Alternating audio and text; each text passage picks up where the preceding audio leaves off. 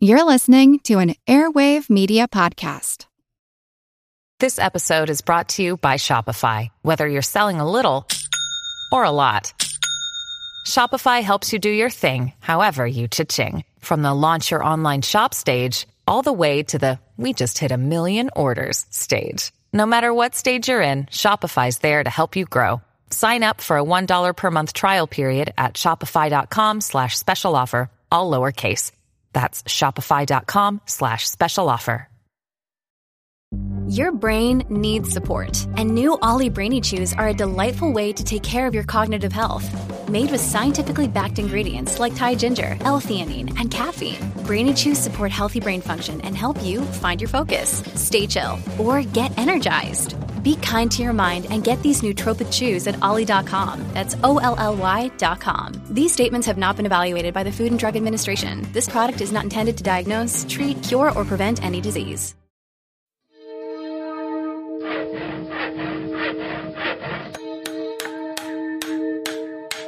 Monster House presents. Monster Talk can be supported by listeners like you at patreon.com forward slash monster talk or by leaving positive reviews on iTunes and other podcasting sites. Learn more at monstertalk.org forward slash support. Thanks to all of you who are supporting us in this way. We are humbled and grateful and hope that we always live up to or exceed your expectations.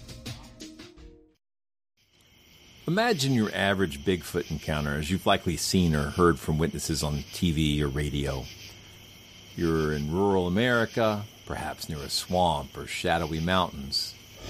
There are noises that you don't recognize. And then you see a large ape like humanoid walk through your field of vision and back into the wild, likely to never be seen again. Glimpses of a rare but natural creature, right? Well, if you've been listening to Monster Talk for a while, you've probably heard us hint that there's often stuff getting left out of these stories.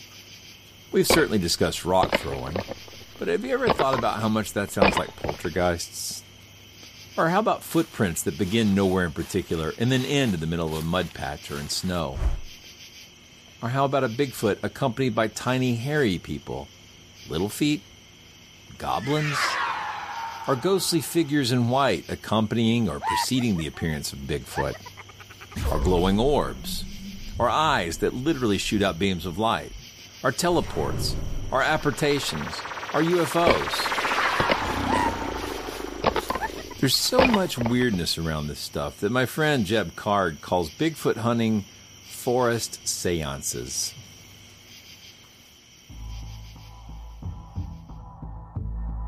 It's actually quite unlike anything we've ever seen before. A giant, hairy creature, part ape, part man. In Loch Ness, a 24 mile long bottomless lake in the highlands of Scotland. It's a creature known as the Loch Ness Monster. Monster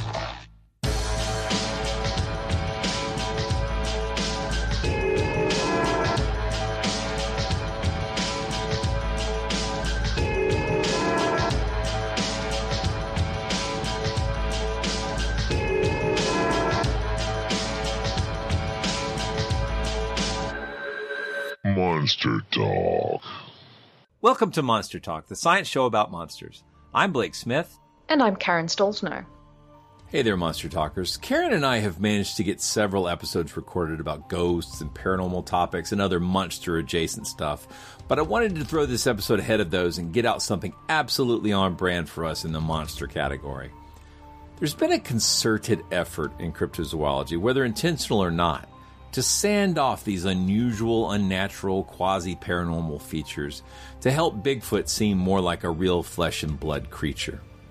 On this episode of Monster Talk, we're going to dive into the paranormal aspects of Bigfoot with authors Joshua Cutchin and Timothy Renner. Their two volume look at paranormal aspects of Bigfoot is chock full of what I'm tempted to call weird Bigfoot stories, yet, what they make a very strong case for is that these may be weird in the not mundane physics and biology sense, but they're not even remotely atypical for the kind of features common to many Bigfoot stories. We don't even come close to touching on the variety of unusual features covered in these two books. So, if the topic of paranormal Bigfoot is interesting to you at all, I think you'll find both of these volumes essential for your monster library. All right, let's get to the Monster Talk. Okay, tonight we're talking with Joshua Cutchin and Timothy Renner, and they are the co authors of Where the Footprints End High Strangeness and the Bigfoot Phenomena, Volume 1, The Folklore, and Volume 2, The Evidence. Joshua is the author of several books covering weird topics, including cryptozoological, Fortean, and UFOs and fairies. And these books include A Trojan Feast, The Brimstone Deceit, and Thieves in the Night. And apparently, he lives literally a rock throw away from my hometown of Kennesaw. And we've also got Timothy Renner, who's an illustrator, an author, and a musician who lives in Pennsylvania. And his work can be found in books, magazines, comics, and on album covers. He's a podcaster, the creator of Strange Familiars, and he has frequently appeared on Where Did the Road Go? And his books include Beyond the Seventh Gate, Bigfoot in Pennsylvania, Bigfoot West Coast Wildman, Don't Look Behind You, and Apparitions, Illustrations of the Other. And we'll have links to all those in the show notes. Welcome to Monster Talk. Thank you for having us. Great to be here. Hi, guys. yeah, it's great to be here. Uh, I do live uh, just a stone's throw away from you, and um, up until recently have been in Kennesaw like five days a week. Um, wow. So yeah, I've been I've been circling you like a shark, I guess. I thought like I the shark you know? circles its prey. Yeah. I saw some glowing eyes. Was that you? yeah. yeah. So I am really excited to talk to you guys because, um, you know, we've been doing this show for more than a decade now, and too long. I I hope it hasn't been too long, but I mean, yeah. Even so, I mean, we went from being pure. Is that real? Is that real? Is that real? Kind of skeptics to. I, I think I've really started thinking more along um, the folklore, the psychology, the sociology, the anthropology, the culture, and everything. yeah, all the cultural impact of this stuff. It, it's it's so much more interesting and diverse than just is Bigfoot real or not. And I, I think I, I, suspect we're probably in different places as far as belief in some aspects of this stuff goes, but I think we share the same deep enthusiasm for these topics and these stories. So I'm really excited about talking about this. Sorry, I think he's trying to ask if you guys are skeptics or believers or something in between. Um, I am absolutely a believer, but I end up arguing from the skeptic position uh, often because I do not believe it's an ape in the woods. It's something we can put in a cage. I don't think it's that simple. So I end up arguing with these uh, apers a lot about. Uh, I end up taking the, the, yeah, the skeptic position. I end up taking mean, the skeptic position. I say I, I, wear I put on the skeptic's hat and it doesn't fit very well, but I, I they kind of force me to wear it sometimes. I mean, yeah, I, I couldn't. I, I, resonate with a lot of what Tim said. It's probably why we ended up being able to write a book together. Um, nice, yeah. You know, I was I was I was talking with Mike Clelland the other night, um, the owl guy, the owl UFO guy, and I was saying, you know, sometimes at the end of the day, you know, I, I think that people like me who are attracted to this field are people who really enjoyed like literary criticism but never had the, the stomach to say something new about like some of these great novels because what I really dig is is like you alluded to the psychological aspect of it. I mean that especially with like stuff like UFOs, there's so much symbolism that just is dripping off these encounters that even if they're completely um, you know, quote unquote in someone's head, uh, there's still interesting stuff to be mined there. Now, you know, I, I, I kind of think that these things are from your head, but not in your head, um, is where I sort of fall on things. But yeah, like Tim, I sort we sort of end up uh, uh, arguing from the skeptical standpoint. Same with, you know, not only apers, but also people who believe that UFOs are aliens. I'm definitely kind of in the anti-extraterrestrial hypothesis camp on that one. So where do you fall? I mean, you've written about uh, fairies and fairy lore as well. Uh, so in I haven't had a chance to read those books. So where, where do you fall on that? Are, are, are you? I guess what I'm wondering is like I think a lot of people look at like Jacques Vallée's work and they they don't actually read it, but they just think, oh, Jacques Vallée, yeah, yeah. he thinks UFOs were like fairies, therefore UFOs explain fairies, and then that's not what he's saying. I think it's the other way around. He's saying, you know, maybe it's more fairies might explain UFOs, you know, or fairies yeah. might explain aliens. It, it's it, so I, I it's I think this really easily misunderstood work, and I, I wonder where you how, how you fall in that whole sort of field. Yeah, I, I don't think either are correct. I think both are trying to grasp at something that has an objective, real exteriority to the human condition, but neither system of, of belief, neither body of folklore is really 100% accurate in what it's describing. And, you know, by that I mean, you know, I don't like to admit it, but sometimes I wonder if this stuff doesn't come from us in some way as well. But, you know, to be intellectually honest, you kind of have to admit that maybe that's a possibility. I think, um, I think we, I, I had the opportunity to go to a monster conference in Texas uh, in 2019, and it was put on by the religious studies uh, group at um, the University of Texas in San Marcos, and we were there talking about all kinds of monsters, and I thought it was really interesting because there was a whole lot of talks that sort of dealt with the role of uh, Yeti in Buddhism. But one of the questions that kept coming off, uh, like outside of the actual talks, but like just around the tables and stuff, which is where the real magic happens at these conferences, by the way. yeah, oh, 100%. Is it, the question was, in what way, or it, I, I think I questioned, is Bigfoot a religion? And then I think the question that was put back to me is, well, what is religion, first of all? But like, how is Bigfoot not a religion was even a more interesting question because I mean, you outside of the question of this, like literally, do you worship Bigfoot? There's so much about the um, the belief system, the sort of religious experiences, the the sort of communion with nature when you go out to look for Bigfoot, uh, and these sort of the offerings, and, and there's there's so many aspects of it that feel like a religion. And and you can I think study the field from a religious uh, perspective. Not again, not talking about going to church or you know having a religious book, but just in this sort of sociological sense of how people practice their interaction with this, what is effectively a faith based, unprovable concept. I, I, loved it. It was really interesting. We I mean, need a church of Bigfoot, I guess. Well, I mean, yeah, I mean, absolutely. I don't want to hog the mic, so I'll let I'll let Tim comment here. But uh, I mean, th- these things can fill that sort of religious, religion shaped hole in some people's hearts for absolutely sure. I think it's a matter of trying to decide if I mean, do you study cults the same as you study religion? Because it's definitely a cult. I mean, no doubt about that. Interesting. Yeah, and I guess you mm-hmm. can. Certainly, it's just yet another lens you can put on it. I think, right? Yeah, yeah. Um, and depending on, I mean, there's even different factions, right? There's different, you know, warring mm-hmm. cults within under the umbrella of the the general, you know, cult of Bigfoot. Uh, you know, that's when you said this conference was put on by religious studies, I honestly thought you were making a joke about a certain organization in the South when you said that, uh, because I thought that's where you were going with it. Because uh, they're so you know devoted and and sure of their ideas as regards to these things, which you know n- nothing being proven and and no one having captured one. I don't know how you can be, but uh, more power to them. That said. Um, you know there are there are cult like aspects. I think you know I think Josh is going to some extent to point out how there's more of that with the UFOs, and and we kind of struggle to find those sort of uh, now they they do happen. You do have those sort of life changing moments when people have encounters and and they they you know become more environmentally conscious and and so forth like like the UFO contactee experience but they're they're far less with with Bigfoot encounters than they are with UFO encounters but uh, you, you, know it's certainly there.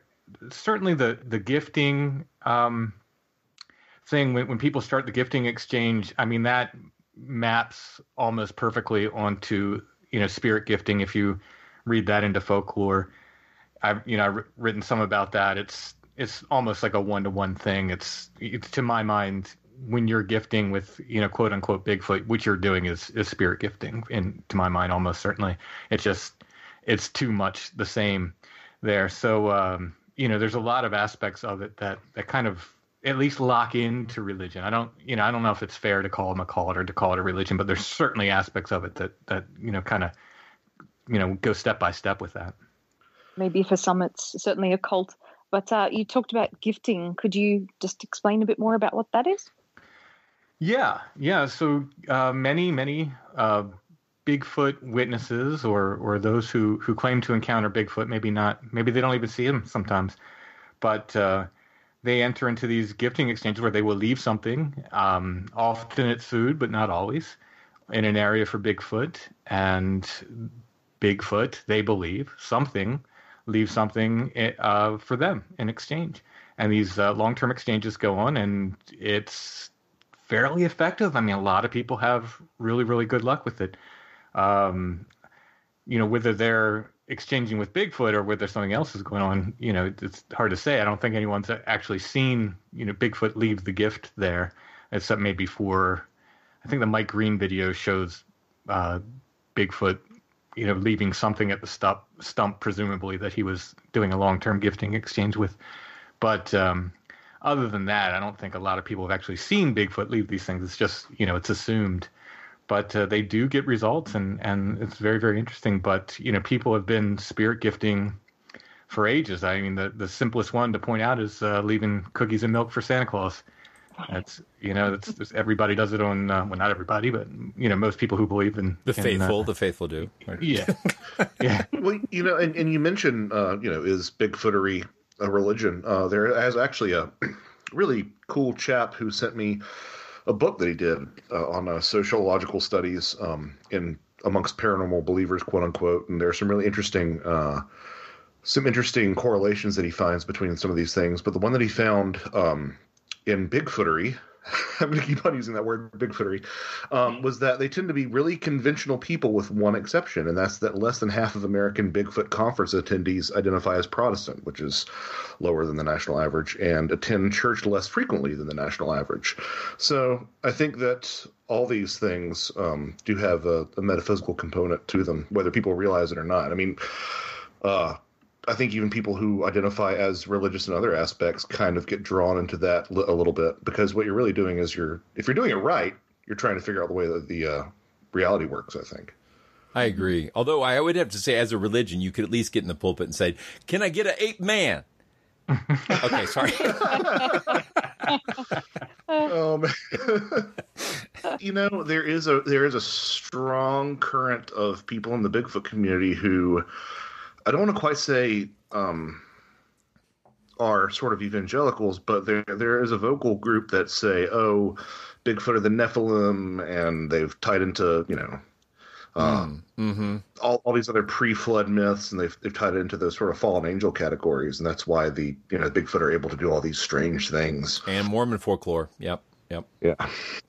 Yeah. Exactly. I, I, so I thought I know for some of our audience this is going to be a big surprise because I you know having probably not read this kind of stuff before it, it's real easy to read into cryptozoology and look into it and exclude this weird stuff and I think what your books do is a fantastic job of collecting the stuff that's frequently excluded, probably on purpose, uh, from a mm-hmm. lot of the cryptozoological f- stuff. Yeah, I ran into this. I, I we, uh, I think last summer I was uh, doing some work on the Ape Canyon case and went back and read Fred Beck's uh, uh, actual book that he put out about, and I was absolutely shocked Yep. To find all this spiritualism stuff and all this weird stuff in there that, that I'd never seen portrayed in a documentary or written about in any other of the books. And so, and then to find it in your stuff as well was really, I was so happy that somebody else knew about this. Can you, can you introduce our audience to the Ape Canyon story? I, I think most people have at least heard of it, but uh, I mean, could you introduce it as it's usually told and then talk about what's left out? I think that'd be great. Yeah. Yeah. So, the Ape Canyon story, as I knew it before writing Where the Footprints End Volume 1, was a group of miners were in the mountains in Washington state, and they started seeing some Bigfoot creatures, and a guy shot at one, and a group of Bigfoot creatures came to their cabin that night and harassed them all night long, you know, banged on the walls and climbed on the roof and attacked the cabin and threw rocks at it and so forth. And and that's basically the story I heard and uh, it sounds like this great Bigfoot encounter that that uh, you know like so many other Bigfoot encounters, maybe a little more intense and. Uh, but in, in general, it's it's nothing out of the ordinary as far as if you want to believe that, that they're just creatures. And I think Josh found Fred Beck's book for me and said and just pointed me to it. Said, "Hey, you, need to check this out." And I start reading it, and I, was like, this is nothing that's been presented. So this case appears in Bigfoot literature again and again and again over the years. It's one of these kind of hallmark cases, people point to it again and again, and never is this stuff pointed out. Never, never, never. But Fred Beck, who was there, and if we're not going to trust the people who are there, I don't know who you can trust. You know, you're going to trust some some newspaper articles that were written, you know, at the time more than the guy who was there. I mean, this guy was there, and he's saying it all started when they saw what he called the ghost or the spirit of a giant Native American. Now, what does he mean by giant? I don't know. He does, that's, he doesn't really clarify. One would assume not a Bigfoot. One would assume he was looking at a giant Native American. And this Native American told them to follow a white arrow through the sky into into the wilderness up there. So they did. So now they're following something that's in the sky. They're following something through the sky, which you know, if that doesn't sound, you know, ring any UFO bells for you, I don't, I don't know what else you need. Along the way, they meet what they called another spirit.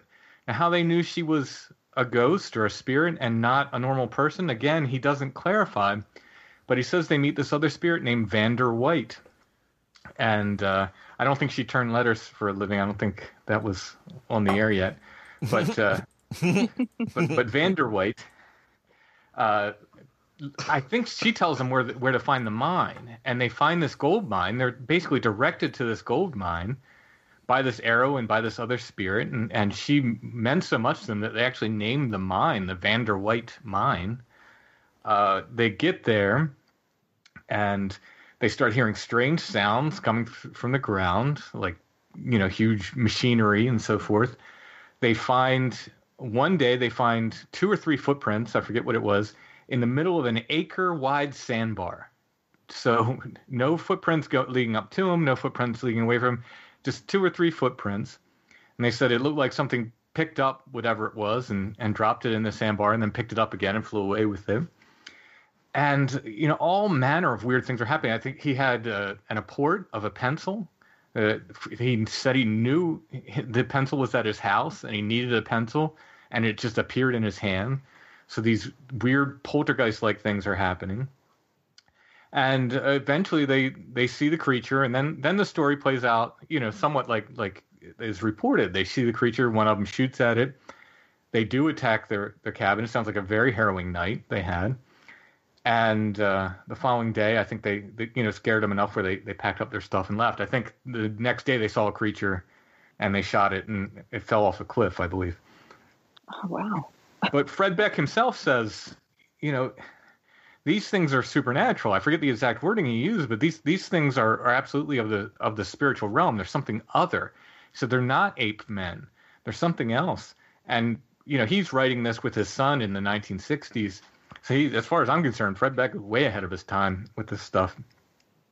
And you know, all of that is, you know, Josh and I kind of use this term weird washing to say that you know people just wash the weird away from so many of these stories to just only present the stuff that sounds like it's a monkey, a giant monkey in the woods, and anything weird associated with it is they just don't mention it. It just goes to the side, and uh, they, you know, well, we're just going to talk about the stuff that makes it sound like an ape, which is, uh, it's not uh, uh, sound, in my opinion. It's not. It's not. Uh, well, it's it stems from a desire to sit at the big boys table of science. Right, you know that's that's sort of where it's coming from.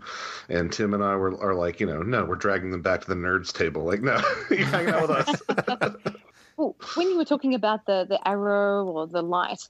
Uh, and drawing parallels to UFOs, it also made me think of the three wise men, and it sounded kind of faintly biblical too. The yeah. story. Oh yeah, yeah. Um, but uh, yeah, so you think that uh, these stories aren't uh, included, and there's this kind of this this Bigfoot washing taking place uh, because they do you think it somehow delegitimizes claims, and uh, certainly for people who have more of a cryptozoological slant that they think they're being more scientific, and so adding these kinds of elements makes it, it undermines it somehow. Yeah, they're I mean, in, in my view, and it's just you know what I think, they're so desperate to be accepted by mainstream science that they anything that's crazy, anything that sounds kooky, they want to, you know, remove from uh, the equation. Sure. Some things they can't, like like glowing eyes, for instance. So you know, no, no animal on Earth has glowing eyes, and they want to say it's it's eye shine. Well, no high order primate has a tapetum lucidum, which is required for eye shine, meaning reflective. Uh, tapetum lucidum is a reflective membrane in the eye. If you drive down the road and you see a deer and their eyes light up in their headlights, that's the tapetum lucidum reflect, reflecting your headlights. So they want to say, oh, uh, it's not eye glow, it's eye shine. It's, it's a tapetum lucidum. Well, no high order primates have this. So that makes them unique among high order primates, but it doesn't explain all of the witnesses, many, many, many witnesses who insist, no, this wasn't reflection, this was self illumination. These eyes glowed, they lit up. Some of them change colors. We've we've had you know a couple witnesses I've spoken to said they watched them change colors as they looked at them, blinking like Christmas tree lights. These they're insistent, and again, we don't have a lot other than witness testimony. So if a witness says the eyes were self illuminating, kind of have to go with what the witness said, you know, rather than just go, "Oh, you're dumb, you're mistaken, you don't know what you were looking at." You know, if you do that, like Josh says, you can roll every case back to, "Well, you don't know what you're looking at; it must have been a bear." I know? think in deer, though, isn't it called "hit him when you see him"? Not for me. I know, but it's to- totally true, though. I mean, I, I think, and this is um this filtering issue is something that I think uh, we have a problem with on the skeptical side as well, where we want to filter down to the natural explanation, and that's what we'd like to believe. And and and it's really easy to say, what well, we look to first. Yeah, it's like well, and we want it to be natural because that's what we believe is real and and and plausible. Our worldview.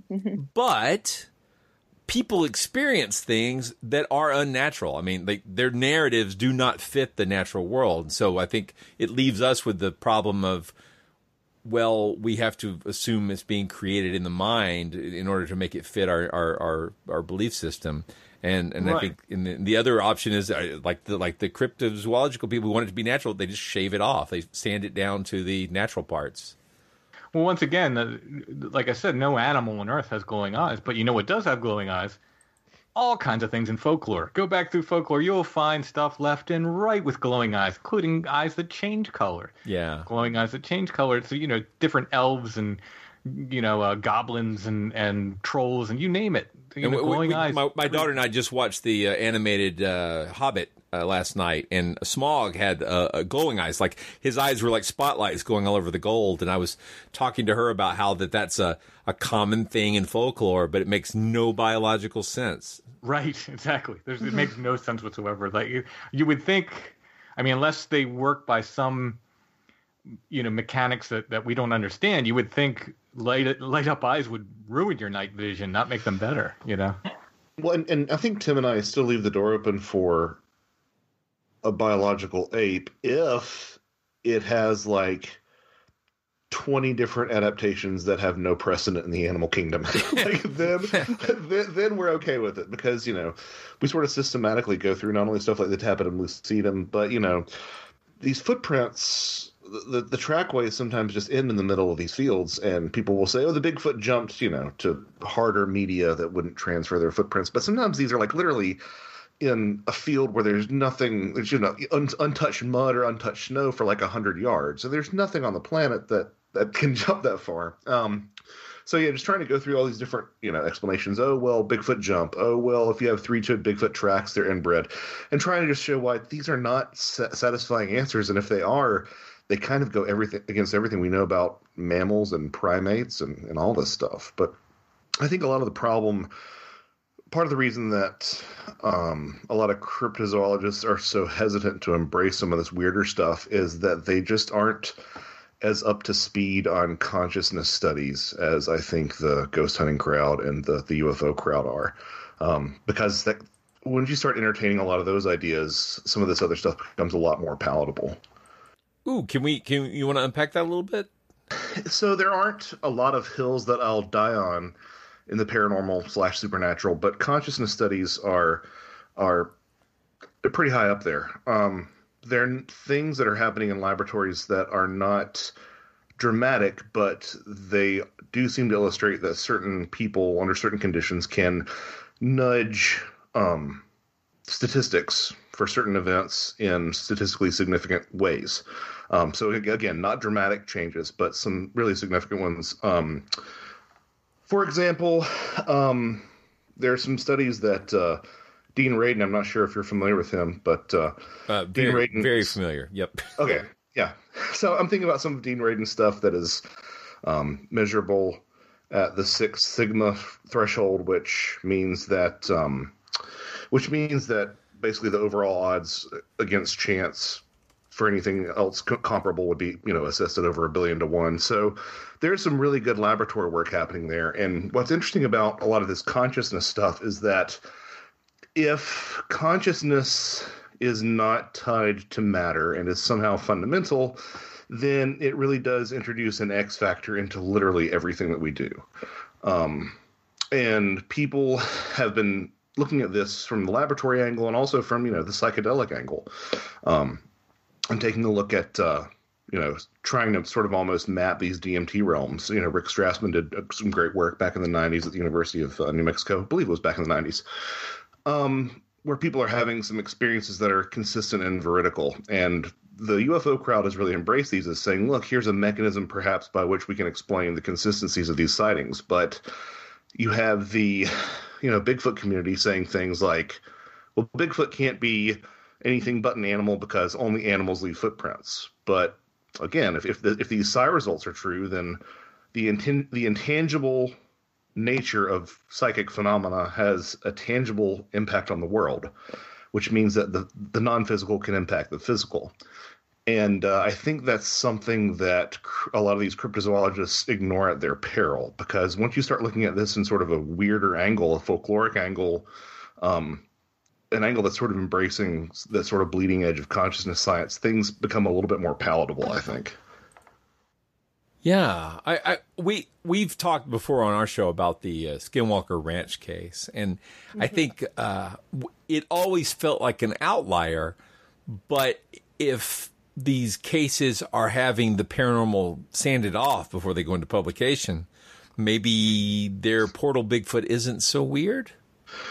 well, Skinwalker's a big problem anyway because I think that so you can't deny the fact that like the Uinta Basin is a weird area. It has a lot of strange folklore, a lot of strange sightings not tied to the Sherman Ranch. But there's some really good research um, that was done by uh, Erica Lukes, a UFO researcher, that has pretty much settled the case for me that there were at least some instances where uh, where non uh, non-violent technology um, like crowd control technology was being tested on people without their consent. Um, there's some really shady paperwork buried in some of the documents um, around some of the people who you know were were guards there and whatnot.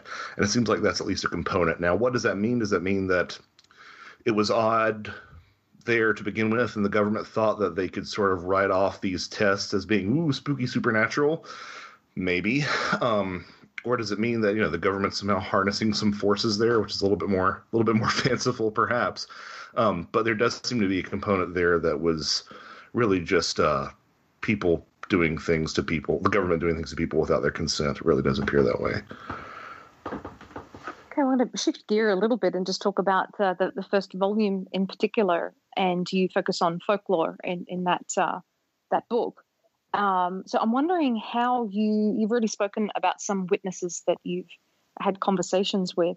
Uh, how did you go about collecting stories for the book and deciding what to put in and what to leave out? We cast a pretty wide net. So we looked at Bigfoot literature. We looked at uh, old newspaper articles. Um, I in my other books, I, I collect a lot of um, these old, like, you know, before it was known as Bigfoot, they called them wild man. So a lot of these old newspaper reports. So we had all those to pull from. Uh, I do field work, so I'm I'm in York County, Pennsylvania. I I think I'm the guy, and maybe there's another guy, but I, I think I'm the guy that people call when there's a Bigfoot encounter. I I like to think I'm the guy. I hope I'm the guy. So I, I meet a lot of witnesses on. Guy? you want to give out your number? Right. you can find me at strangefamiliars.com. I do not want to give out my number. Witness testimony, you know, when available. I, I meet a lot of witnesses through my podcast as well. I have, you know, people come on and tell their stories.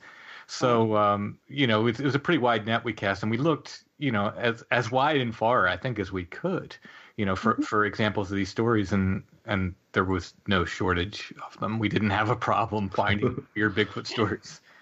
Are we What? predominantly looking in? Uh, sorry to interrupt. uh, Predominantly in, in North America, or you were looking around the world? I, around the world, just to, a lot of times to demonstrate. So, if, you know, if I'm talking about glowing eyes, which I, I talk about in the second book, but you know, just as an example, I want to try to lay some cases of of stuff in you know around the world, just to show that it's it's not just happening here. But uh, it ends up being, you know, I think we're in America, so I think you know the vast majority of everything comes from from the United States. The strange stuff. Yeah, but I mean, there's, I mean, especially, um, I'm thinking of, you know, Yowie folklore in Australia has especially got a real t- high strange tinge to it. Um, oh, it definitely does. I think there's a lot of uh, influence too. I, I'm I live in the states, but uh, yeah, we, we talked a lot about. I said that just for you, actually. So, um, but yeah, I mean, I, I think I think probably the next strangest large hairy cryptid is is the yowie. But part of that is that a lot of these cultures, um, have not tried to force these large wild men into the the science box. So you don't hear about the stories being strange as much. They're always framed in like spirit context and whatnot. But a lot of it too was, you know, Timothy. I think between Timothy and I, we've got a, a pretty solid grasp on some of the things to look for that are, are anomalous. And in a lot of cases, some of the stuff that we pulled from was from very straightforward sources that just didn't quite realize. I think I think some of them didn't quite realize what they were reporting and what they were saying. You know, because it's like, oh, that thing that you just said lines up with this, uh, you know. Russian wood sprite from this you know, one obscure manuscript or what you know that sort, that sort of thing.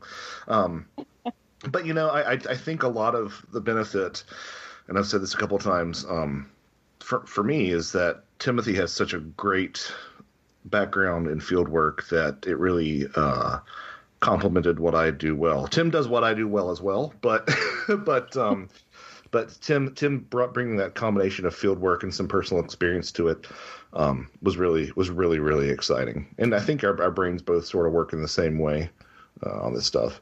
Well, I, th- I think one of the interesting things is when you're thinking about how to decide what to include and what to exclude, you're facing the same challenge of of what it, what is within a category and what's not within a category. And and when you look at the wild man, the hairy man, the Bigfoot, the three-toed Bigfoot, the five-toed Bigfoot, the- there's all these, you know, the Enkidu from Gilgamesh. I mean, there's so many places where you go, well, that's probably a Bigfoot, or that's probably a Bigfoot. But is it? I mean, like, are these things the same, or are they different? And and and it, from a biological sense, it makes no sense to put a three-toed thing with a five-toed thing. But from a hairy humanoid perspective, it makes a lot of sense to lump them together narratively. So, how, how did you like try to uh, use those sort of categorizations in in your work? Well, for the sake of the apers, they better hope it's all the same thing. Well- otherwise, they're they're going to have to explain what five, six, seven, eight, nine, ten different kinds of hairy creature, you know, upright walking creatures that are out there. So they they better hope it's all the same. But no, I think uh, you know loosely, if it was Terry and walked on two legs, you know, it was fair game for us. So I'm actually one of the creatures in this book. Is Yes, Yes. yeah, we can, in a broad definition. So yeah, this is just really interesting to me because uh, it, on the surface of things, it sounds like it's a, a new angle on Bigfoot, but really, what you're saying is this: a lot of these stories have been around for a long time. So it's uh, it's it's really an older angle, I guess, um, and we've kind of changed our perception of what Bigfoot is over time. Well, I, I don't like to dwell on this too long, but there is kind of a weird colonialist vibe to a lot of cryptozoology. You know, no, no, no. Coming- Dwell, dwell. coming in and saying, "Oh, those silly and those silly natives, they believe this thing Savages. disappears. It it must ab- it must absolutely be jumping into a ditch or behind a tree because we know things can't disappear." So a lot of it, you know, Sure. um, I do think Tim and I went to some some great pains to look at a lot of indigenous lore and to not again not treat the cultures as monolithic because you know North America people said that this thing was a spirit. They said it was an ape. They said it was a man who became a spirit. They said it was a half and half, like all sorts of different things. So you can't say, you know, in Native American folklore, Bigfoot is so and so. It's really trying to zero in on a lot of these, um, on a lot of these individual tribes. But that's, I think that's the thing that I found startling is that some of the things that you see in modern reports are absolutely um, described in a lot of this older literature. I mean, um, one of the things that uh, cryptozoologists used like to trot out as sort of a I guess not Deus ex machina. I guess it's Deus ex, Deus ex Sasquatch. Um, to, answer everything is um, is infrasound. You know, so if if Bigfoot disappeared, he zapped you with infrasound, which are these subsonic frequencies that indeed can disorient. Oh, Bigfoot zapped you with infra, infrasound, and your your vision went hazy, and that's why you didn't see where it went. Um, and they like to keep on trotting that out, but to a lot of indigenous people, um, it was no. These creatures have the ability to hypnotize you, and uh, it kind of seems like a more parsimonious place to to start from than saying everything is infrasound. Because infrasound, I think Tim mm-hmm. and I have a running joke that like everything that's strange is always infrasound. Yeah, yeah. It's the uh, it's it's marsh gas for UFOs, right? So, the, well, I, I think yeah. it, a pet peeve of mine is the people, you know, the Bigfooters who want to say that Native American folklore about hairy men is definitely Bigfoot, and that's a real animal, but they're just going to ignore the talking coyote right? Like, okay, wait a minute. yeah. It's common folklore, you know. I, I, I, I don't think it's right to just, you know, pick out the things you like and just exclude everything else as as myth, right? So I, I think uh, that's what we do. That's that's exactly along the colonial appropriation stuff you're talking about, right? Sure. Mm-hmm. Yeah. But uh, going back to cases that are commonly uh, talked about in Bigfoot lore, and they shave off the weird or, or sand. Maybe I should sand off. They sand off the weird, but maybe there's no better case than that of the Momo story because that's one that always seemed a little weird. Uh, the way it gets stuck into a lot of Bigfoot books, but it's a lot weird. That is a strange case. Could could you talk a little bit about the Momo story? And we are probably going to end up doing a whole episode about that because uh, I, I, I I'm I've just it's started time. watching the uh, Small Town Monsters coverage, and I love how they're doing it as a sort of a, a, a lost movie thing. That's really funny. Mm-hmm. So, I I asked Seth Breedlove when he came on my show. I was like, did did you do? Because I hadn't seen the Momo thing when he came on yet. I was like, did you cover the weird stuff? He said, oh yeah yeah, we cover the weird stuff. They kind of like dip their toe yeah. in the weird stuff. In it's weird. It's a weird case. yeah, yeah. It's it's really really odd. And I think I think probably Josh can speak to it better than I. He I went into it a little bit in one of my chapters, but he really kind of kind of went into it a little bit more. I mean, there's there's UFOs and there's voices from the woods and. And uh, I'll I'll go ahead and let, let Josh speak to it because, like I said, I, he does he, Bigfoot uh, like coffee? That's a you know these are good questions. Yeah, yeah, yeah exactly. well, well, uh, way back in 1972, in the incredibly confusingly named town of Louisiana, Missouri. um, the, the, Harrison family uh, saw a large hairy creature. Uh, was you know tall, over average man sized, and uh, was carrying a dead dog. And this sort of kicked off a series of um, basically monster hunts in the area.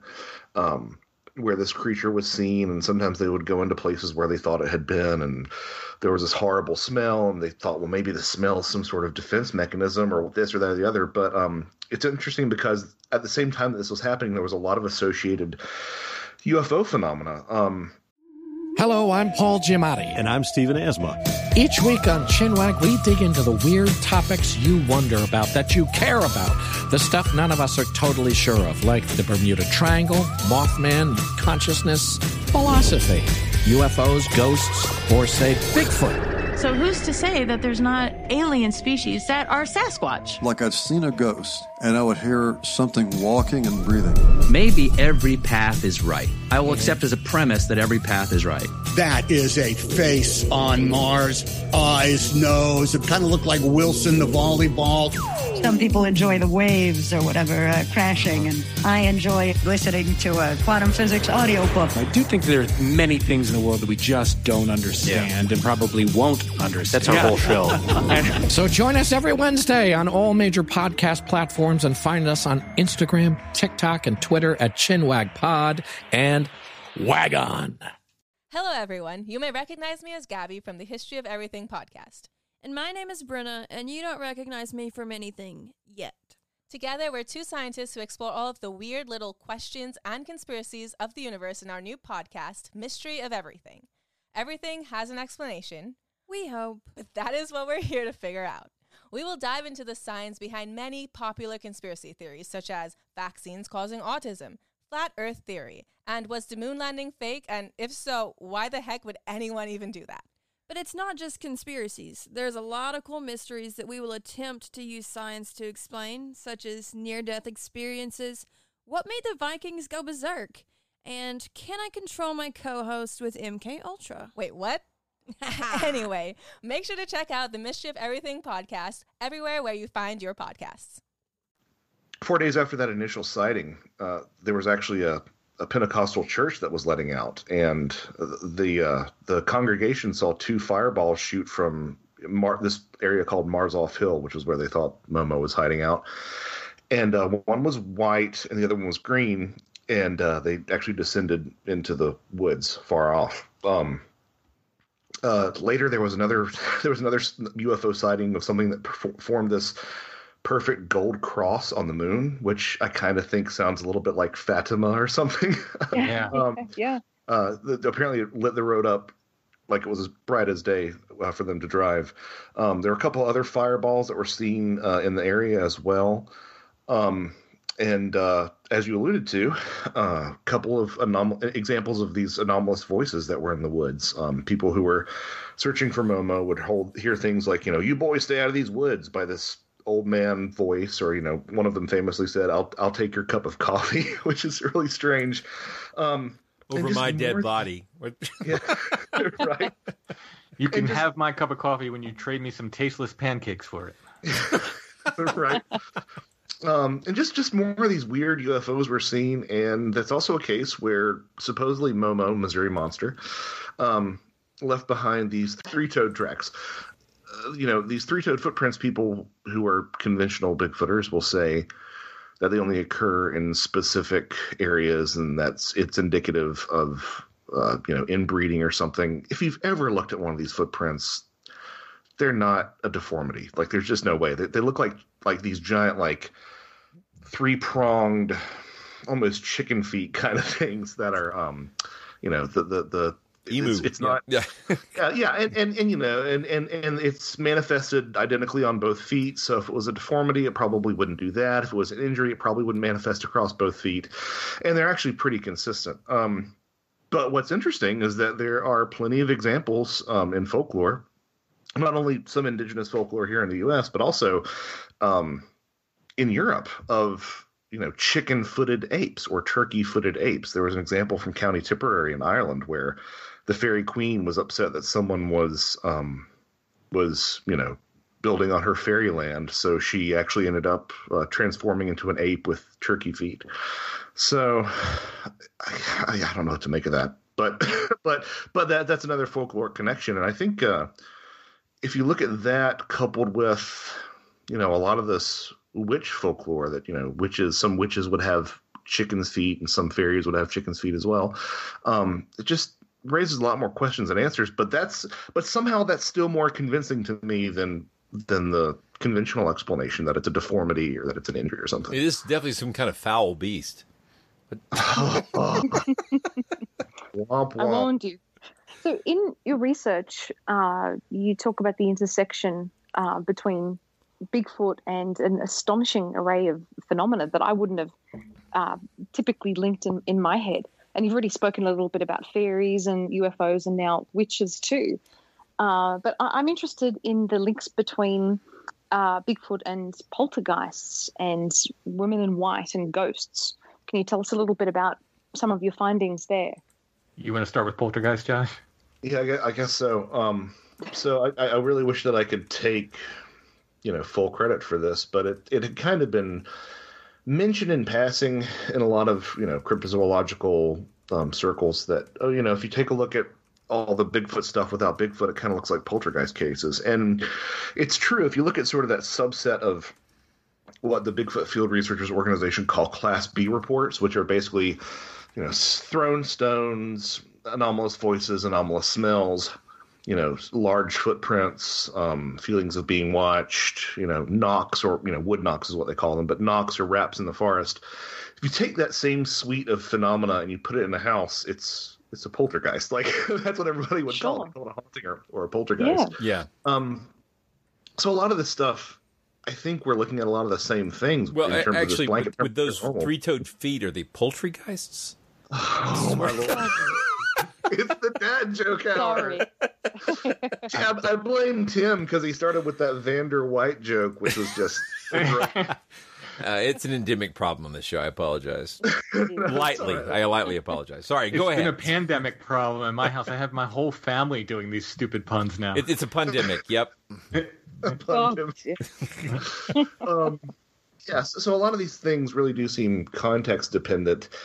Yeah. And uh, I find it even more interesting that, you know, the two places that you would see poltergeist occur were typically, you know, A, around a young person, typically a female with sexual frustration. That that all that sort of ageist, sexist research has has been expanded with um, the guy by the name of Christopher Laursen, who who has pretty much demonstrated that poltergeist phenomena can happen to anybody. We sort of need to abandon that idea. But the idea was that poltergeist phenomena in parapsychological circles was understood to not so much be a, a you know a spirit phenomena, but it would tend to happen around. Um, you know adolescent focuses, adolescent uh, focal points, um, or it would happen in seances. You know these spiritualist seances that you'd find um, in the late 1800s and whatnot. Um, and interestingly enough, there are I can think of at least three or four different cases where during these spiritualist seances they actually manifested a large hairy man. Um, I, I, believe it was um, Franek Kluski was a famed medium who manifested one, and uh, the paranormal author Stan Gooch, uh, I believe, was at a séance where he saw this figure that was either like a caveman covered in furs or an ape man covered in, in hair. Um, oh. So again, that's just another another connection that says maybe we're looking at something completely different out there in the woods that isn't. You know, if if you incorporate that poltergeist idea it helps to not only explain the stuff that we associate with Bigfoot, but also the weirder stuff that people want to throw out. Mm-hmm. Did, did you talk about lithoboly, Josh? Lithoboly. I always said lithoboly, but that's probably because I live in Georgia. Um, lithoboly, lithoboly, um, the throwing of stones. Um, I'm glad that Tim brought that up because, like, that's something that you see in poltergeist cases, Bigfoot cases, you know, um, generalized hauntings, uh, witch stories, and, and fairy stories as well. The idea that these stones will be thrown out of nowhere. In poltergeist cases, they are often a apports, and there are some actually um, some really good uh, reports and some pretty good evidence of these stones like manifesting in in the middle of a room. A really famous poltergeist um, was the Humpty Doo poltergeist of Australia, and they actually reported some of this. Um, oh, I, I heard a sigh.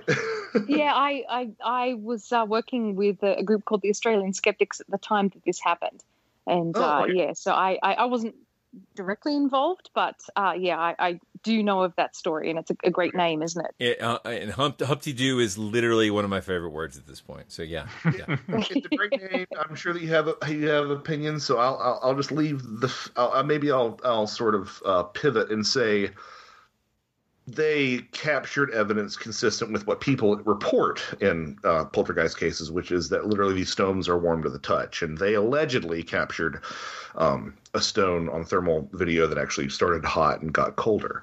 Um, these hmm. reports, whatever it is, seem to start out warm and get colder. And this actually happens in Bigfoot reports, but people have always been assuming that the Bigfoot was, you know, holding rocks in its hand or something. But if you look at the Minerva monster uh, flap of, the, I believe, the 1970s in Minerva, Ohio, um, some of the kids who had interactions with this Bigfoot creature up on the ridge behind their house, that they would, you know, take a rock and mark an X on it and throw the stone, and when the stone would be thrown back, it would be warm to the touch. With with what I saw, I think it was a Channel Seven News or something, or some current affairs TV show that went in there and and did some filming at the time, and uh, actually caught one of the the um, members of the household throwing rocks and throwing batteries and other things. But I think that they claimed it was kind of a pious fraud thing where oh, the phenomena was true, but they were having to try to prove to this uh, TV crew what was what was going on to give them an example of of that kind of thing. But I think that there were batteries found on fans as well that would send them hurling around the room and all, all different kinds of things. Well, and you know that's something that I realize this is going to sound like being an apologist of the highest order, but I will agree that you know every time you know you see these poltergeist cases, there often is some point during the investigation where people are um are literally just faking stuff. Um, I tend to be of the opinion that a lot of these things will a lot of people will have startling things happen to them. Um, you know genuinely anomalous things and then they're asked to provide evidence or to you know to sort of perform for it. And you know you see this in mm-hmm. the Uri Geller spoon bending and you see this in every poltergeist case. You see it in you know the contactees of the 1960s and 70s the UFO contactees who had these incredible experiences and then kind of develop these weird cults and religions around themselves. Um, I think that I think that that's part of the phenomena and you know uh, well, we, we talked to Guy Lyon Playfair about the uh, Enfield poltergeist, and he talked about that as well, where, you know, he believed it was all real, but Janice did fake some of it and got caught. You know, it's just, it's just like all these, mm. it seems to be a common thing among like literally every poltergeist case where at least once or twice someone's caught faking it. And it's always about them saying that they felt pressure to continue something that was not reliable, you know, and, and I, I'm sympathetic. You know, I, I, I am super skeptical, but I, I, certainly can feel the like once the story has gotten to that point that there's people there looking for the phenomena.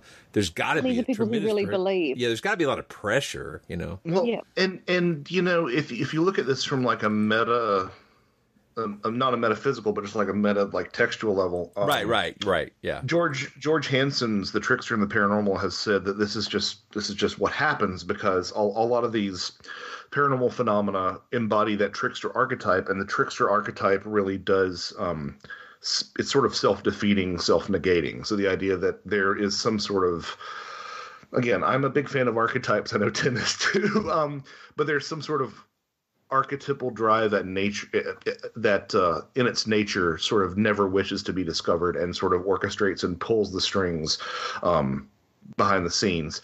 I know that sounds kind of silly and highfalutin, but I kind of love that idea too at the same time. Uh, and it's it, it is it is admittedly a convenient excuse, but it is very consistent with a lot of what he's seen. Because um, you see the same thing with uh, you know uh, gurus and um, yeah. to the extent that you know gurus and con men are often the sort of the same thing. that was the one of Hansen's big as well. And, well, and coming from the skeptical side, I find it interesting because. I see the archetype as being a culturally available template that people feel compelled to conform to. And so, you know, whether either of our sides, like either interpretation is real, we still find this common narrative structural thread in common across these things. I, I, I it's fascinating to me. Yeah. It, it, scratches my um my inner Jungian, inner literary critic sort of sort of itch that I have. You know, well, you're young at heart. uh, in terms of classification, then, if we're we're talking about uh, poltergeist-like activity and and uh, Bigfoot-like uh, descriptions or, or symptoms of, of, poltergeist, are we talking about these things being uh, classified as Bigfoot or poltergeist or both? I guess it gets a bit muddy. Yeah, I mean that that sort of gets to my earlier comment about fairies and aliens. I think Tim and I would both just agree and say the other. Tim has a great uh, a great uh, a quote that he's sort of workshopping around. I hear him lately talking about. Uh, hey Tim, it's all poltergeists. It's all fairies. What do you say? Yes.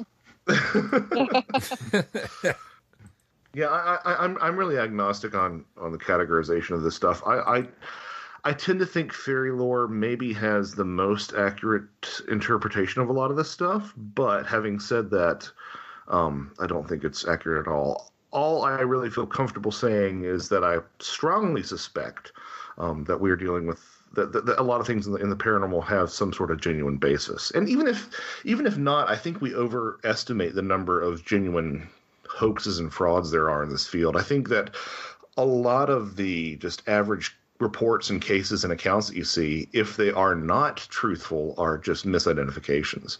Um, I don't think I think that uh, there aren't. A, I don't think there are a lot of people who are outright lying. Um, at least, the, in other words, the people believe that they saw what they saw, and I think Tim's experiences on Strange Familiars would sort of speak to that as well. He's he's sort of. Didn't you say you had somebody who had? Uh, I don't know where you talk about this, Tim, but um, you had somebody who was uh, who like read voices for a living or something. Yeah, he was he was trained at a casino, and he they they trained him to tell when people were lying, and uh, he was talking to me about about the show, and he said, uh, now this is probably around you know episode 100 or so so say I've, I've had maybe 80 guests on at that point."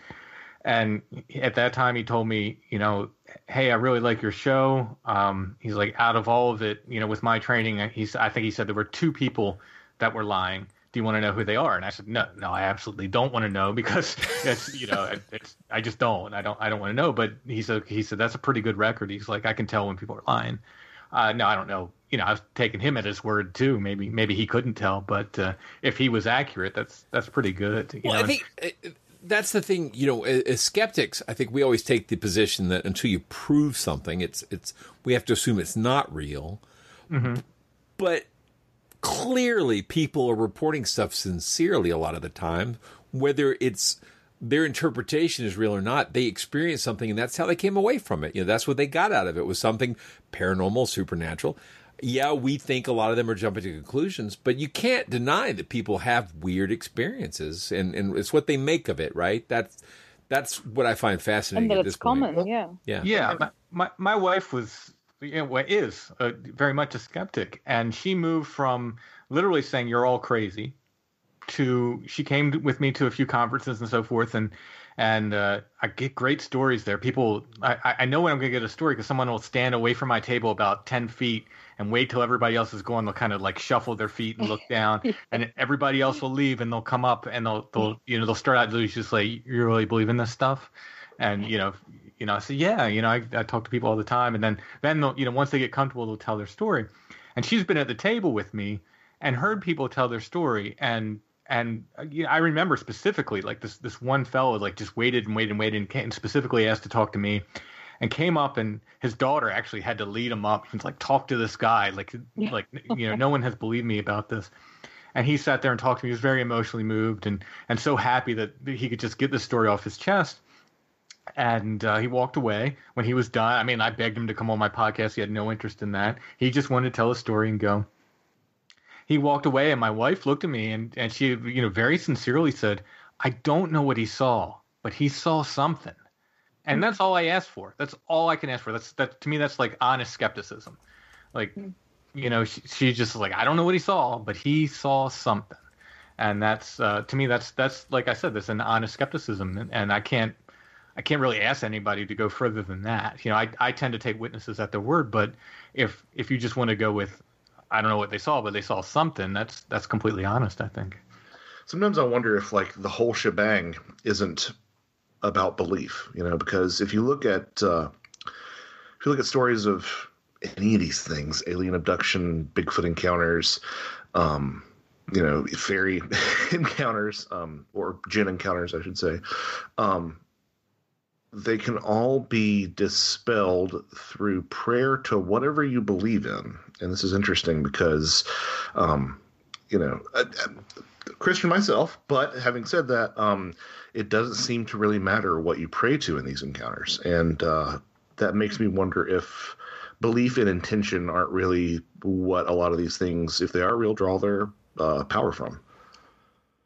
I, I have a really complicated view of belief as being tied into like a a, a, neurological predictive model where like we evaluate the world through like a, a neurological structure of belief. Like it's like literally a physical modeling system where we decide what's real and what fits with our world and what doesn't. And and I have to say that like those those matters of faith where we can push away the thing, we can reject things we don't believe. Like literally, they literally don't fit with our neural model of the world, so therefore they're just not real. That's, I think that's there's something to that. Whether, like that doesn't tell us whether things are real or not. It's just about whether we as individuals accept them or not. You know. Oh, that's interesting. Because I kind of go the other way, where I'm saying like the other, whatever these other things are, are not allowed to confirm one way or another. So that in in other words, they almost respect any amount of faith. So you know, it doesn't matter. They're Well, not allowed to confirm. Yeah, that's what's that's real. the uh, the Fright Night model. You got to have faith, right? I love that. I'm wondering what you pray to if you see Bigfoot then. Ooh, uh, whatever's handy. The god of dry underwear. I, I, I, you know, it's like I, I'm the skeptic who always looks for Bigfoot at night when I'm driving. You know, it's like I, I want to speed up and hit it because if it's real, I want to leave a, a dent in my fender and have some evidence, right? So, yeah. You may hit it. You may dent your fender. yeah. Uh, but even if you killed it, it wouldn't be around for long. well, that that's possible as well, but I'm sure going to try. That's One hundred percent of the time, uh, people who have claimed to kill it or, or possess a body in one way or another, not ninety nine percent of the time, not ninety nine point one percent of the time, one hundred percent of the time, the bodies disappear. They go missing without question. I think the one ex- exclusion would be the uh, the Bigfoot here in Georgia, which turned out to be a, a suit full of possum guts. But yeah, yeah. Other than that, If there ever was a real body, I don't think there was in that case. well, now there's You know. that question as well. Yeah, Yeah. that, what a God. I'm embarrassed for my state. I that. Yeah, that's Um, that's one of the those hoaxes that Josh writes about in his trickster chapter. yeah. And what's interesting about that, you know, I sort of mentioned George Hansen's trickster thing, and uh, he talks about how hoaxes embody these specific aspects we saw time and again that are all, again, aspects of these trickster figures. Um, you know, social leveling is a big thing with a lot of these trickster figures because they upset norms and social norms. And, you know, with the Georgia Bigfoot hoax, you had. Uh, uh, an, a police officer who claimed that he was working with um, a con man to get you know not a con man sorry a, a convict to get the bigfoot body out of the woods. And then and then and then but also but also social leveling in terms of someone being brought low because he was like this decorated war not war hero decorated police officer because he had been wounded in the line of uh in the line of, of duty and he completely lost his job and was disgraced after this. And again the idea of liminality. He he's he co- cooked up this hoax during this time where he was on medical leave, so he wasn't employed, but he wasn't now employed. So you've got that liminal aspect in there as well. It really is interesting to see how um, how these things, again, from a Jungian perspective, really do seem to to I adhere never to those thought of this before. Maybe he was on pain medicine. Maybe he was an oxymoron. They scare them away. That was terrible. Sorry. I did. You, you, you've done better. You've done better. Let's, let's put it that way. I'm I'm just upset being out dad joked left and right here. I'm, I'm outmatched. I just wanted to say though, it, you know, skepticism aside, I mean, I don't think that's really a, a factor here. Th- th- I loved these books and highly recommend them to our listeners. They they are a tremendous service to the field because I think they're collecting all the stuff that's sanded off in the other literature. I think, I mean, like whether I agree whether this stuff's real or not, you guys are doing a great job of bringing a bright light onto uh, a, a, a, a whole segment of the of the field that's commonly just pushed off into the shadows, and it it, it needn't be. I, and, and even though I've seen it before and noticed it, you brought a bunch of stuff to bear that I had not read, and and I mm-hmm. think you you you you raise a really critical you know issue here, and I do have to wonder. oh, Besides that, so that's me praising the books. Uh, links in the show notes. How has this been accepted or, or received by the uh, the pelts and paws crab uh, crowd? Sorry, like, w- the people who believe in cryptozoology and believe this is a real sort of segment of biology. How have they felt about this? Uh, this uh, this this book and or these two books and, the, and this sort of bringing a light to this part of the field. I, I was just to say I love pelts and paws. I also love uh, tracks and turds. Um, but yeah, but pelts and paws is pretty darn good. Uh, go ahead, Tim. I think they're desperately trying to ignore it and really, really wishing it would just go away. But uh, it's not. And happily, I think with some people, it's forcing a change in the conversation, and it's forcing them to at least acknowledge that this weird stuff happened. I mean, the the simplest way to put it is, we don't have much other than witness testimony. And if you're going to believe a witness when they say, "I saw an eight foot tall ape man in the woods," and then toss out the part where they say, "But its hair was bright green," or its eyes were glowing, or there was a UFO flying over its head, it's not intellectually honest at all. You have to, if you're going to take the witness at their word that they saw an ape man, then you got to include the whole account. And so many of these counts have been just weird washed and, and so forth that, uh, you know, I, let's have the conversation. But that's if we're gonna if we're gonna use witness testimony, which, like I said, that's we don't have a lot more. We got some really nice footprints and stuff, casts, but uh, beyond that, we don't have a lot more than witness testimony. If we're going to use witness testimony, then let's use all of the witness testimony and let's believe people, uh, you know, all the way. Then. Yeah, yeah that was weird washed. I, earlier I said Bigfoot washed. it's a, it's been a long day. Oh no, no, you're good. Um, and and I would add to that the fact that like I don't I, I I don't know if some of these stories are true, but I do find it fascinating when you see something from somebody who submitted a report to the BFRO and never believed in something, and they say something really specific that you can find, you know, referenced a couple of places in this text that, you know, somebody from, you know, Pelham, Georgia would never have read this, right? they would have never, even with the internet, they would never have.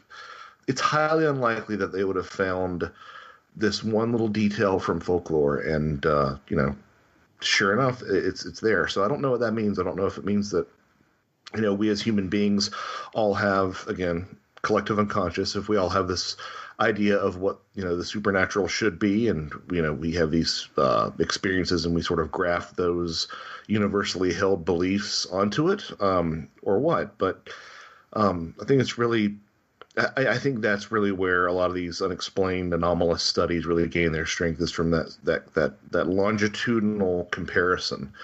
Um, but in terms of in terms of the reception, uh, there, there there was some snark from some uh, from some people early on. we had some Tim and I had some snark before we even released the book, didn't we, Tim?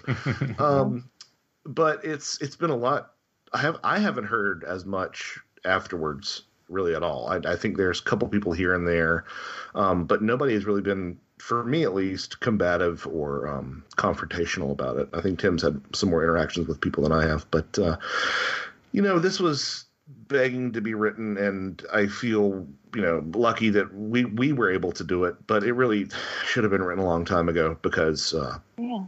I've I've heard for a long time that once you get the people at the conference out to the bar after their lecture and you get a couple drinks in them, that's when they start saying, "You know what's weird? I saw all these, you know, orbs of light when we were on our on our uh, Bigfoot hunt. We didn't see any big any Bigfoot, but people had seen Bigfoot there and before in the past, and all we saw were these lights, or you know, or you know, just I see all these weird synchronicities and stuff. So and you know I think these say? things happen. Yeah. Once you go portal Bigfoot, you never go mortal Bigfoot. That's what they say. I like that. I like that a lot. Uh, I think it's such a, a great concept uh, for a book, and, and you're right. This really should have been written earlier. And uh, over the years, Blake and I have encountered some of these kinds of links, and and uh, just the more you you talk about these connections, it's uh, a lot more evident to to us. Uh, but I still can't really see the link between Bigfoot and women in white. Oh. Is there a oh. particular story there? I'm just curious about that. I, I know we need to close off soon, but uh, th- th- thank you for remembering that. Um, and I, will say, I, this is my little disclaimer that I say every time Tim Tim talks about this. I thought Tim was absolutely full of it. He's like, "Have you ever noticed that people see cryptids or Bigfoot and they see women in white?" And I was like, "No, Tim, you're you're full of it." And sure enough, he comes back with like what I think is the best chapter out of that first book. So I'll I'll sit back now. Cool. Yeah. Um. I mean. How soon did you want to close up the show? Talk as long as you like. um, so this started uh, on Sasquatch Chronicles, and these uh, there's a certain case where these two brothers are seeing all these different Bigfoot creatures and and so forth, and then they start seeing this weird woman walking around their neighborhood who was in these white. She always wore white and had these like oversized shoes and uh, this is a really interesting aspect to the case that I that I took note of, um, and uh, kind of paid attention in, in the forums there, and then other people started saying, "Hey, I, I saw this weird woman in white white and drove down the road two miles and then saw Bigfoot." And you know th- things like that, and I start so I started kind of paying attention to it, and then I, I was uh, some folks ended up coming on my podcast, but they had their own podcast and they were talking about seeing this this ghost of this this woman in white, and uh, I for some reason I thought I was like you're going to see a cryptid. You're, they're going to see a cryptid, and then within days they saw like what what conforms to like the the devil monkey kind of uh, saying like a like a four or five foot tall kind of baboon like creature. Uh, they they saw this this thing within days, and so then I was like, oh my goodness! So I started talking about it a little on my podcast, and I was contacted by another local guy who said, you know, hey, I had all these Bigfoot experiences. Meet me out in this area called Palm Bank. So I meet him there that day, and that's not where he had his Bigfoot experience. It was like less than a mile away from from his experience uh, as the crow flies. And he says, "Do you know why we're here?" I said, "No." I like. He's like, "Well, my experience was, you know, up up the mountain a little ways." He's like, "But this is a place called Palm Bank, and right here, there's a story of of a woman in white." And this whole legend of this this you know ghost of a woman in white. So now I'm thinking, okay, so there has to be something to this. I went to another local site sighting. Guy had seen two Bigfoot on his property, and uh, I did all the normal stuff. He saw them across the pond. I went, you know, went over there with my walking stick. How tall were they? You know, I'm raising my stick. Tell me when to stop. Where were they standing? Et cetera, et cetera. As I'm packing up my stuff, he kind of comes up to me and he just offhandedly mentions, like, you know, my house is haunted too. And me being who I am, I'm like, okay, it's like put the brakes on, tell me about this.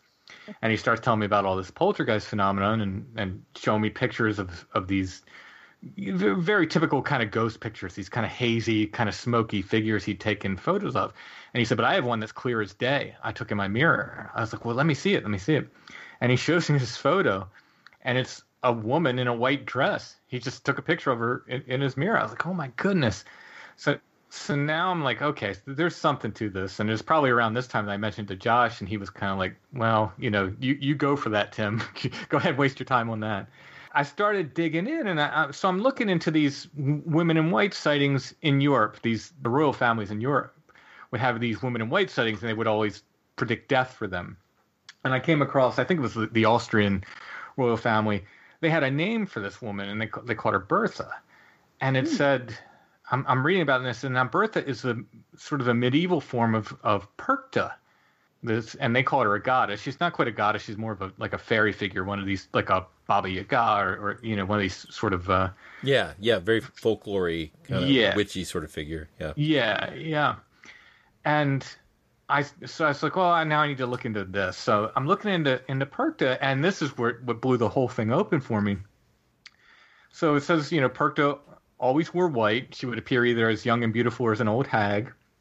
She had very interesting, either one or both feet were oversized and took the form of a swan's foot. So here we have the three-toed bird foot again, mm-hmm. and uh, I was like, wow, that's that's really interesting. This woman in white, but then it, it broke down to her her kind of retinue, and she has these two groups that follow her around. One is known as the Heimchen, and these are all the souls of the lost children that she she you know lured into the woods and and who died. And they take the form of will o' the wisps. So here we have these orbs that follow her around. And then the other part of her retinue and this is just what sealed the deal for me was what's called the Perchten and this is a group of hairy wild men that follow her around. And right then i was like okay this is a thing. And started looking in folklore all over the world. And there is example after example I've not found it in Asia yet. I'm saying yet because I have confidence that at some point I'm going to find something. But all over the world, in Africa, you know, Native American accounts in, in Europe, there are these folkloric wild men and their wife or their female counterpart, or just different names for them, is a, a woman who wears white, or sometimes uh, rarely, a lot less common, it is a, a white creature. It's a similar creature, but she's also white. But uh, it, and it's just again and again. It's in Russia. It's in England. It's you know all across Europe. It's it's everywhere. In Northern Africa, I think.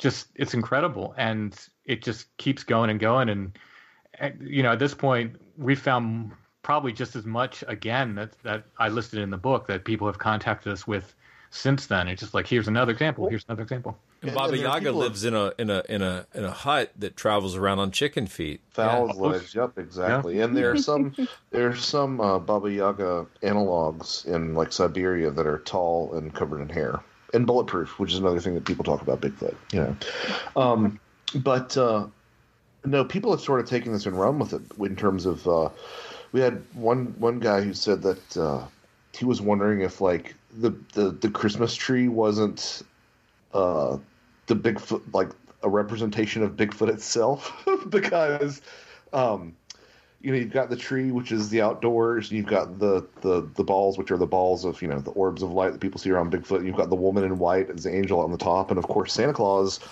is Bigfoot. I mean Santa Claus is a wild man. You know, uh, there's there's a pretty clear there's a there's a clear. I mean, we could probably do a third book just on this, Tim. It's it's it's there's a clear line that you can trace through Dionysus and the Green Man and Odin and the Wild Man and Santa Claus and satyrs. Well, and, and how bombs. many blurry photos have been taken in front of a Christmas tree on Christmas morning? Exactly. it's the Bigfoot force field. Yeah. Um, but oh, oh, oh, oh, and then the uh, the Thomas Campion thing, Tim. Yes, you're going to make me try to remember that quote. Them that die maids lead apes in hell. That was a, a quote used in uh, I think late medieval, early Renaissance time, and it it started out as a sort of uh, in use to by Protestants to um, kind of uh, take a jab at the Catholic clergy, priests and nuns, and but uh, if you look into it, uh, there's all of these but again folkloric stories that sort of conform to that. Um, is that the aspect of it you wanted me to dig into, Josh? I, Oh no, I, I just thought it was. I mean, I just thought it was interesting because you've got that. Uh, then the die maids implies, as you mentioned, white, and then leading right. apes in hell. Well, I was also just going to add that the uh, women in white, when you were initially telling me the the story, it made me think of vanishing hitchhikers, and uh, I I just wondered if there was some possible link to to those kinds of stories too, like Resurrection Mary, a woman in white who's who keeps reappearing, and, and if there's might be some kind of link there too. Yeah, well, I mean, you tend to get these women in white stories, and then you can kind of map Bigfoot accounts on top of them. A lot of times, a lot of times, you know, people will see them in the same place.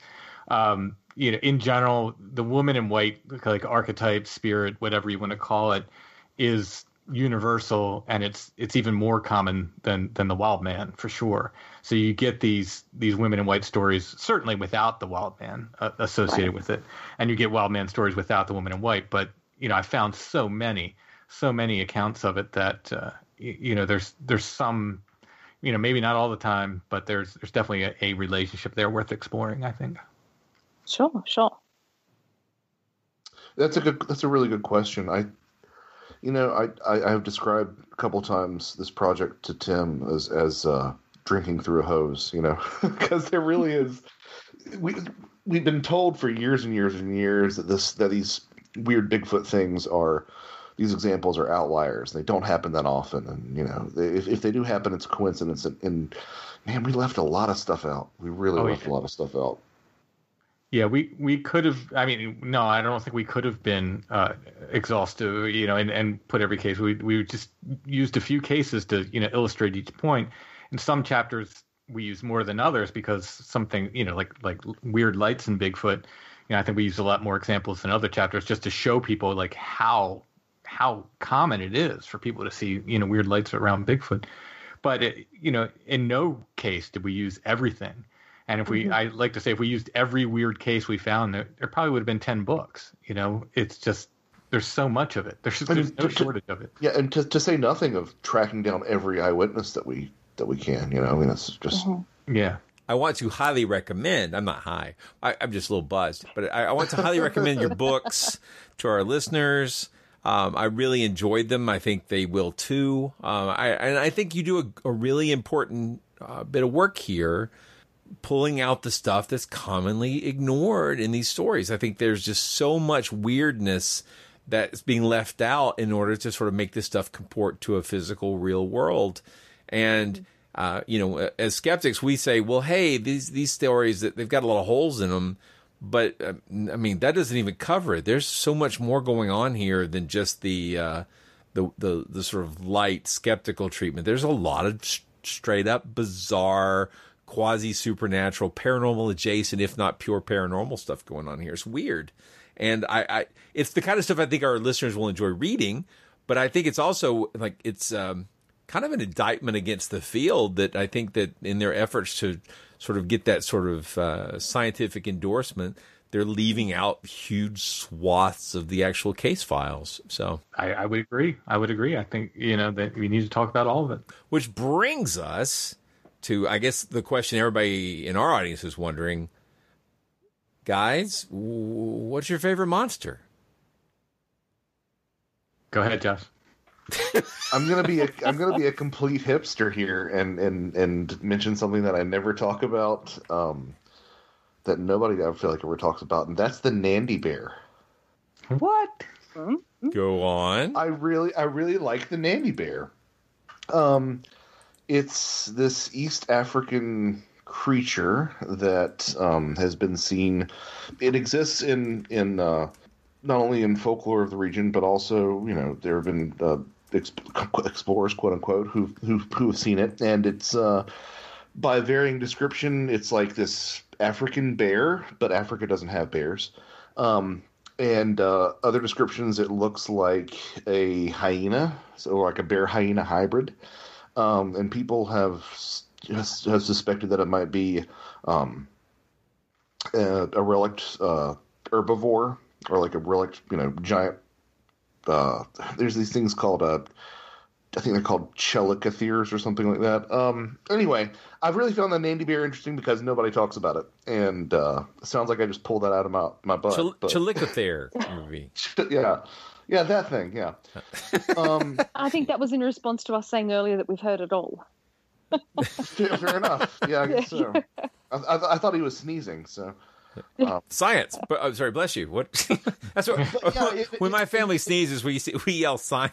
it's one of those. It's one of those cryptids though that that might stand a good chance of being proven as being an actual animal. It's not a weird weirdo cryptid, but uh, I've always really thought that was a really interesting idea because again, people never hear about it so much. No, yeah, I don't think we've ever talked about yeah. it on the show. No, I, I have heard of don't it think before. So we have to now. Yeah, yeah, absolutely, and we'll put a link to that in the show notes. The Nandi Bear. Timothy, your Tim turn. doesn't know who I am anymore. Josh's next book is, is all about the Nandi Bear, I think. Yeah, yeah exactly. yeah. Uh, so, Bigfoot, but a very specific kind of Bigfoot. And my favorite Bigfoot cases, and you know, a lot of guys into Bigfoot, they collect, you know, Bigfoot toys and Bigfoot figures and stuff. And I do too, but only of this very specific kind. So I don't care about brown Bigfoot. I don't care about black Bigfoot. I don't care about any other Bigfoot but green Bigfoot. I love green Bigfoot. I love green Bigfoot stories. I collected one myself, uh, a local guy in an area called Toad Road. It's, it's right about it. My my first book, and in Don't Look Behind You Again. Um, I there was one in the, the aforementioned Two Brothers case that, that we talked about in Sasquatch Chronicles. One of the creatures they saw they said was green. Uh, I just noticed that green Bigfoot is also a chronic strain. That's interesting.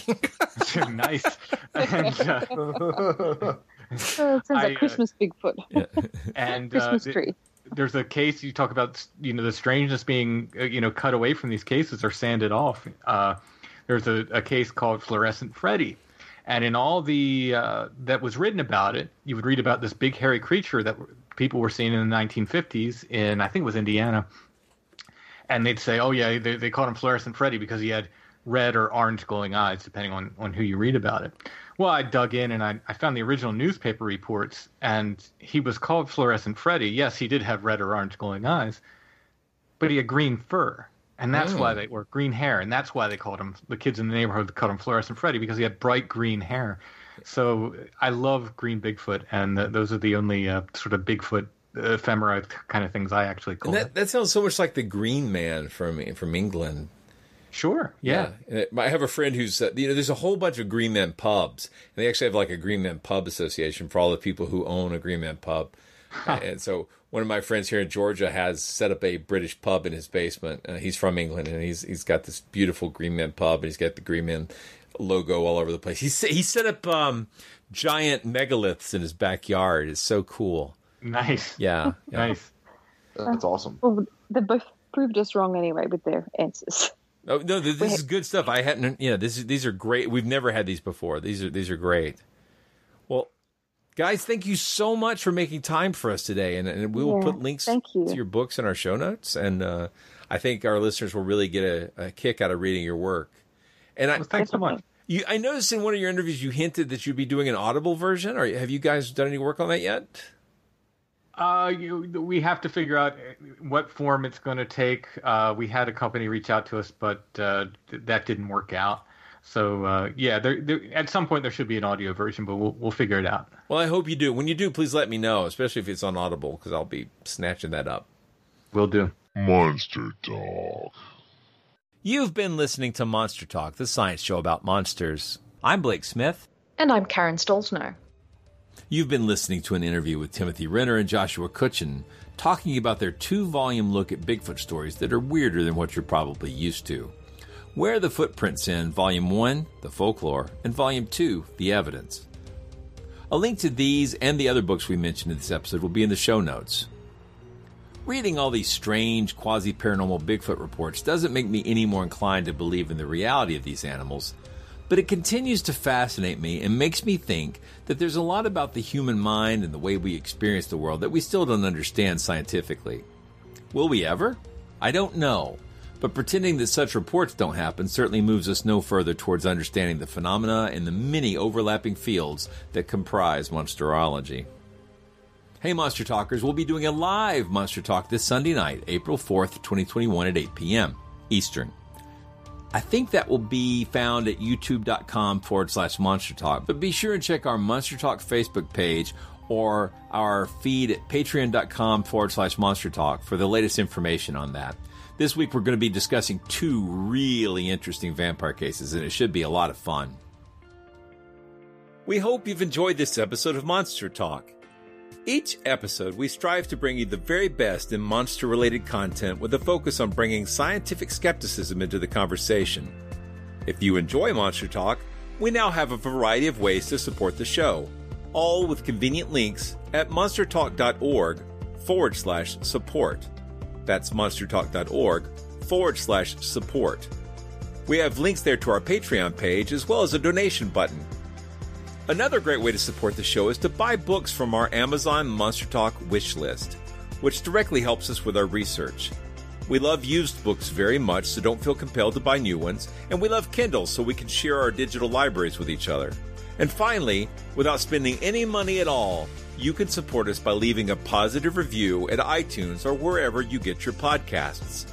Positive reviews help keep us visible in iTunes, which is a great way to help us find new listeners. And please share our show on your favorite social media platforms. Monster Talk theme music is by Peach Stealing Monkeys. As always, thank you so much for listening and for your support.